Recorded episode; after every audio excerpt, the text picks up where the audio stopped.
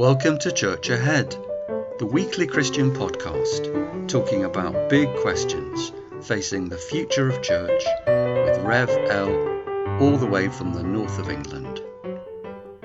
Episode 59 200 Years at Manchester Cathedral, that is. Last week we said all the bishops are the same, politically, that is.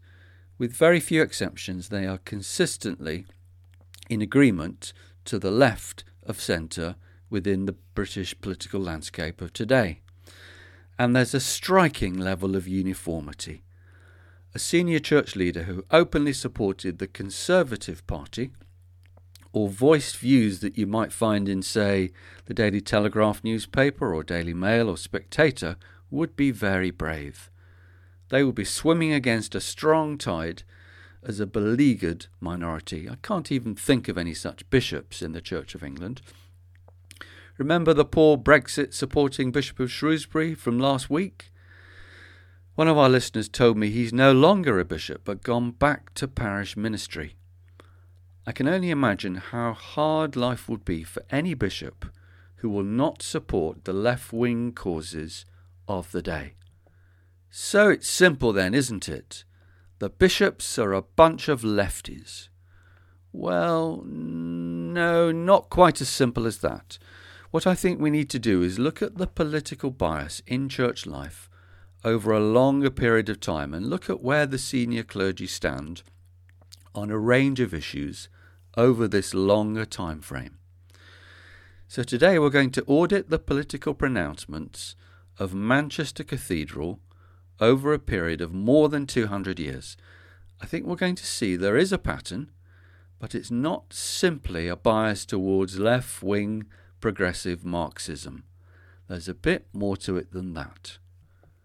When I say Manchester Cathedral, I mean the collegiate church which has stood there for 600 years and which became the Mother Church Cathedral of the newly formed Manchester Diocese of the Church of England in 1847.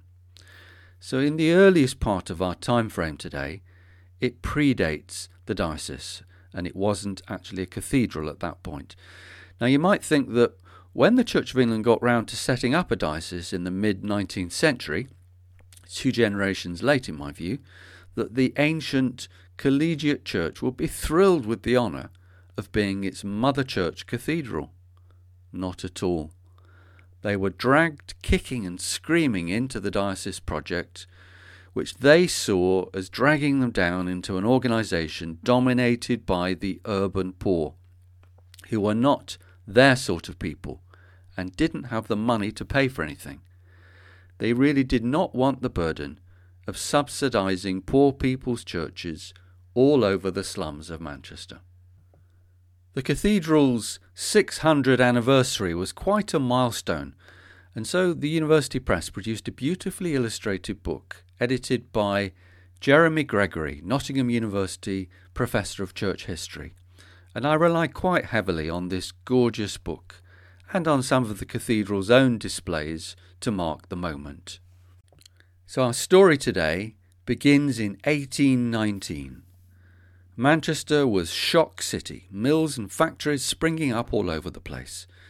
Slum housing thrown up for new urban workers. Industrial revolution in full swing.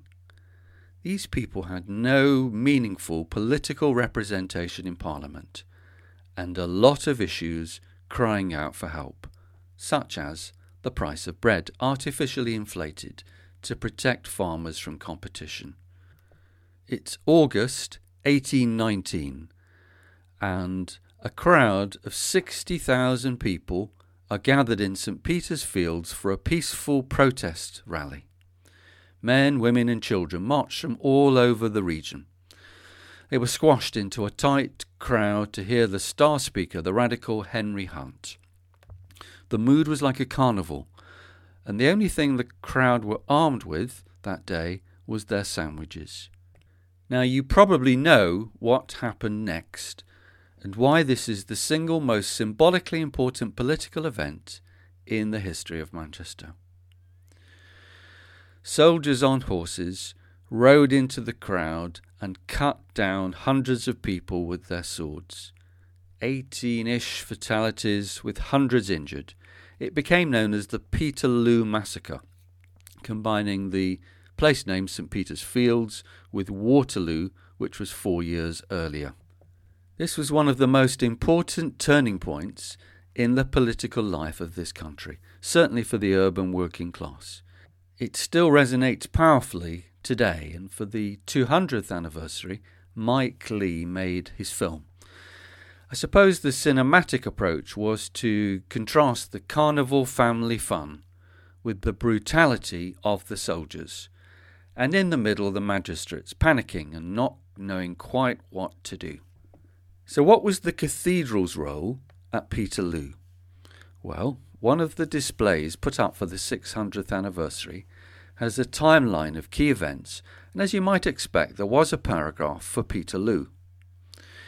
It mentions Mary Heys, 44 year old mother of six and three months pregnant, was trampled by the cavalry horses. She was disabled from her injuries, suffered daily fits, and gave birth in December prematurely dying as she gave birth to her seventh child. So, why does Mary get into the cathedral 600 year timeline? Because her funeral was at the cathedral. You see how the cathedral clergy are there to minister to the bereaved and provide a fitting send off for the victims of political oppression. At least she found God's mercy at Manchester Cathedral. Is that it then? Not Exactly. Manchester Cathedral had a much more active role in the events of Peterloo than you would think reading that 600 year timeline. You see, in order to get the slaughter started at Peterloo, the magistrates had first to read the Riot Act, telling the crowd to disperse. So, who do you think read the Riot Act, and what institution did he represent? Let's see now which occupational group are trained to read a text in a loud, authoritative voice before a large crowd of people. Quite a few of the collegiate fellows, that's the cathedral clergy, were magistrates, and so the proud volunteer was Reverend C. E. Ethelston, one of the cathedral clergy. But don't worry about him being left to do it on his own. No, he was backed up by Reverend W. R. Hay. I wonder what it felt like to read the Riot Act, triggering the most brutal political act of repression of the century. I wonder if it felt a bit like reading morning prayer back in the cathedral. So take no notice of the cathedral display about Peterloo. They facilitated the massacre. And to be fair, they acknowledged this in their anniversary commemoration service in 2019.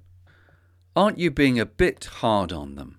Surely there was no police force then, and the magistrates were overwhelmed by the scale of the crowd. You can't expect clergy to be experts in crowd control. Perhaps more telling is not what they did in the heat of the moment with a big crowd in front of them, but the message of support and gratitude they sent to the soldiers afterwards, a gesture of solidarity with the soldiers. Okay, crowd control might be beyond the skill set of clergy, but let's look at something more religious, very much within their skill, skill set. Just 10 years later, in 1829. Something more home territory for a cathedral cleric. In 1829, Catholic emancipation legislation was coming to before Parliament to allow Roman Catholics to vote and enter certain professions that they were that had been confined to Protestants. Surely our spiritual leaders at the cathedral would throw their weight behind this rather modest equality reform. No, the warden, Calvert, and all the cathedral clergy signed a petition against it. So much for cathedral equality and diversity. Let's look at one more issue from back then, a bit more than 200 years ago. The biggest moral issue of the late 18th, early 19th century slavery. Surely we're on the right side of the angels this time. Well, there was a sermon in 1787 comparing slavery of the day to the people of Israel in Egypt. And I understand that 40 to 50 black people were in attendance, and the warden, Assheton, was supportive. But how solid was the cathedral support for abolition? In this book of today, in the same chapter as we read about Peterloo, we get this. I quote The Manchester Anti Slavery Committee was packed with radicals and dissenters, along with Quakers, but the college, read cathedral clergy, were conspicuously absent. So there were church ministers around Manchester in the vanguard of racial justice, but not the Church of England cathedral clergy. Are you starting to get the picture? The cathedral clergy of about two centuries ago were reactionary rather than progressive. They weren't very enthusiastic about what most people listening to this would regard as progress. One of their favourite toasts at dinner was for king and country and down with the rump, i.e., the rump of Parliament from the 17th century Civil War. They were patriotic royalists who looked down on the nonconformist Manchester clergy who got carried away with jumping up and down about slavery abroad and poor working conditions in the mills at home.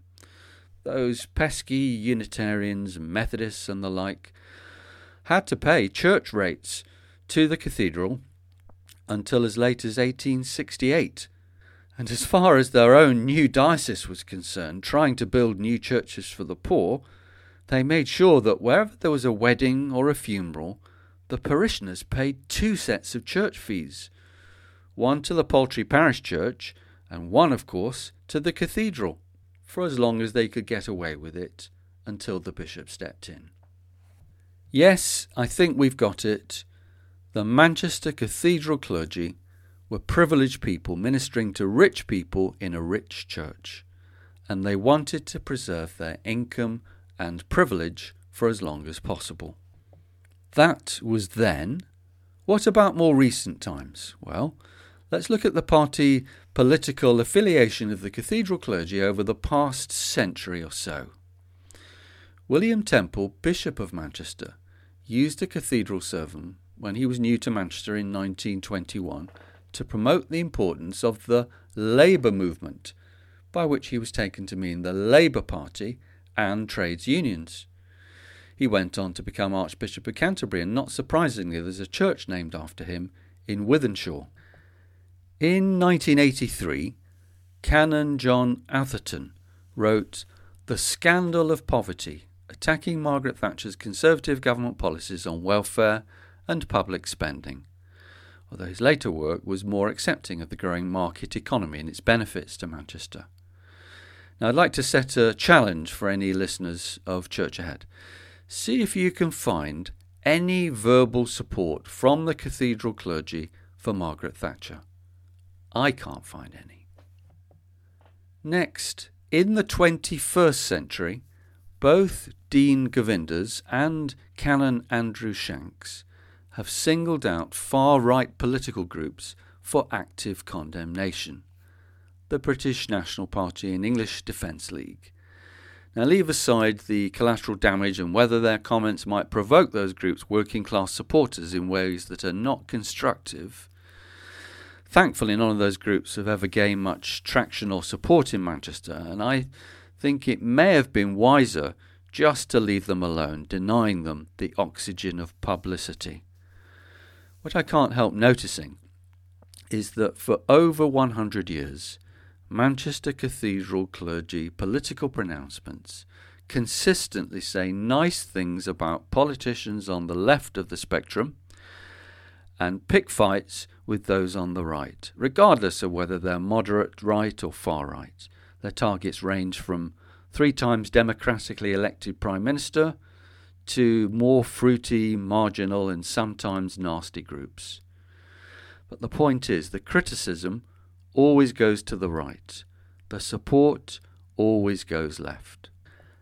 As it happens, I was in the cathedral last Sunday morning for a service where the residentiary canon in his sermon complained about meeting people who want the cathedral to say what the Tory press would want to hear. Ha ha. I've never heard him complain about pressure coming onto him from the left. Actually went to three services that morning on a sort of church crawl homework for a future series of Church Ahead. Only in the cathedral did I hear a party political sideswipe. And what a surprise! The sideswipe was a left hook from the left wing, another swipe against the right. So, what should we say? Are the senior clergy at Manchester Cathedral just a narrow minded silo of left wing like minded? Are they all the same? Yes, if you look just at the recent history. But no, not if you look further back. There used to be a right wing voice for the well off, and I mean narrowly right wing in the sense of not really interested in the poor. So, what can we say? What can we say overall? To call the Manchester Cathedral clergy left wing is pretty superficial. What they really are is conformist members of the establishment. They drift along with the prevailing prejudices of the people in power around them. They take in those prejudices and then speak them out in slightly more religious language. When the powerful people of Manchester were mill owners and magistrates, the cathedral clergy said what those people wanted to hear, even to the extent of reading the Riot Act at Peterloo. And now the establishment of Manchester is what? The Labour Party, with their tight grip on local councils and parliamentary seats, the woke university academics, the BBC editors down at Media City, and of course the Guardian newspaper, no longer in Manchester, but still shaping the narrative round here from London. Now they say what that lot want to hear. They call themselves prophetic, but they are not very original or brave. They're not the Tory party at prayer. They're not fully the Labour Party at prayer, although that would be closer. They are the establishment at prayer. They are power at prayer. Perhaps they've always been power in play. For more than 200 years, the Manchester Cathedral clergy have been weak, cowardly conformists. When will they find the courage to ask a searching question about the way this world is run? Maybe William Temple was brave to adopt the Labour Party before they came to power, and perhaps John Atherton deserves some credit for coming to terms with the market economy. I bet that raised some eyebrows amongst the cathedral clergy. But those are exceptions. Conventional, conformist, and slightly cowardly is the general order of the day. Year in, year out, century after century.